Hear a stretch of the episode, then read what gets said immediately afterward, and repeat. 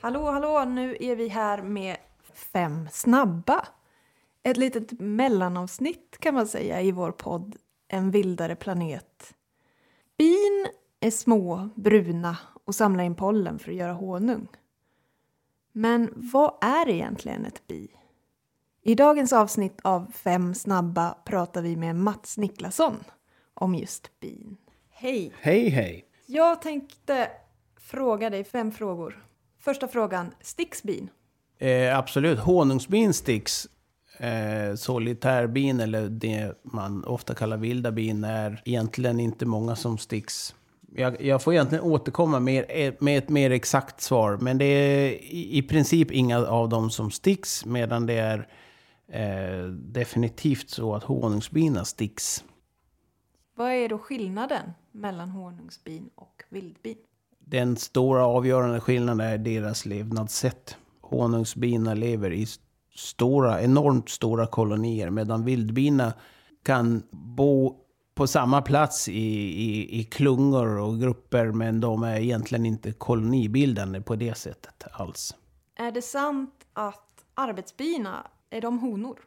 De är honor, ja precis. Man tänker ju sig att de är hanar av någon anledning. Ja, och man tänkte också förr att, att drottningen var en, en, en kung, eller som det också kallas ibland, en vise. Som är ju ett maskulint namn då.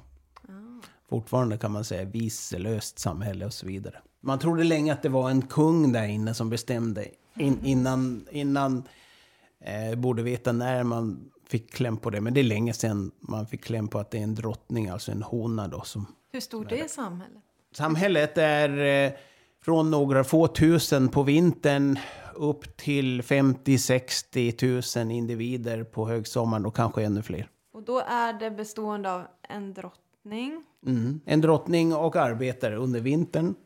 Och sen på vårkanten föds det drönare som är männen.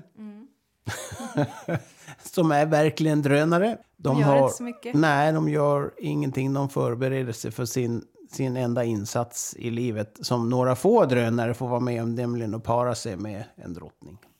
Och sen blir de brutalt utsparkade av, av samhället på hösten. Det är ett tufft liv. Ja, faktiskt ganska hopplöst på sätt och vis. Hur länge lever en, en bidrottning? En bidrottning lever ofta eh, mer än ett år. Och vi har i odling så, så kan de leva sex år och kanske till och med sju år. Vilket är extremt lång tid för att vara en insekt. Ja, verkligen. Det är imponerande. Hur, eh, hur blir honungen till? Vad, vad är det liksom, hur går den processen till? Det är ju blomnektar då. Från början som samlas in av bina. Och som sen eh, kräks upp av från bi till bi till det slutligen paketeras in i...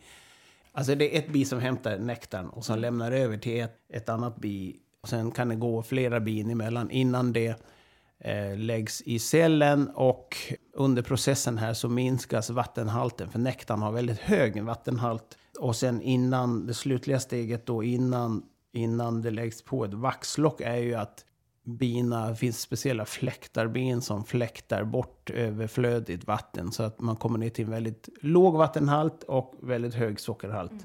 Så då, koncentrerat som möjligt. Koncentrerat och då kan man säga att det egentligen är för evigt hållbart. Så att det, det blir för lite vatten för att eh, gästsvampar och annat. I det här så har vi också att, att eh, det tillsätts mjölksyrebakterier till exempel. Ja, hon är ju verkligen inte ren blomnektar om vi säger så. Nej, utan det, är, det är lite bikräk ja, också. Ja, det låter äckligt. Men, men eh, eh, vi vet ju att honungen har ju, har ju faktiskt många läkande egenskaper. Och dels använder man mycket det på sår faktiskt för. Du kan ju ha... Ja, det är ha antiinflammatoriskt. Ja, det, det, och, och det är nog bevisat att det är så. Superintressant. Bin är fantastiska. Då tackar jag för att du var här idag, Mats Niklasson. Tack för det.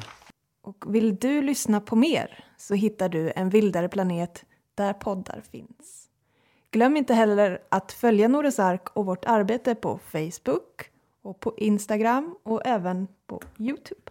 Hej så länge! Ja, tack hej.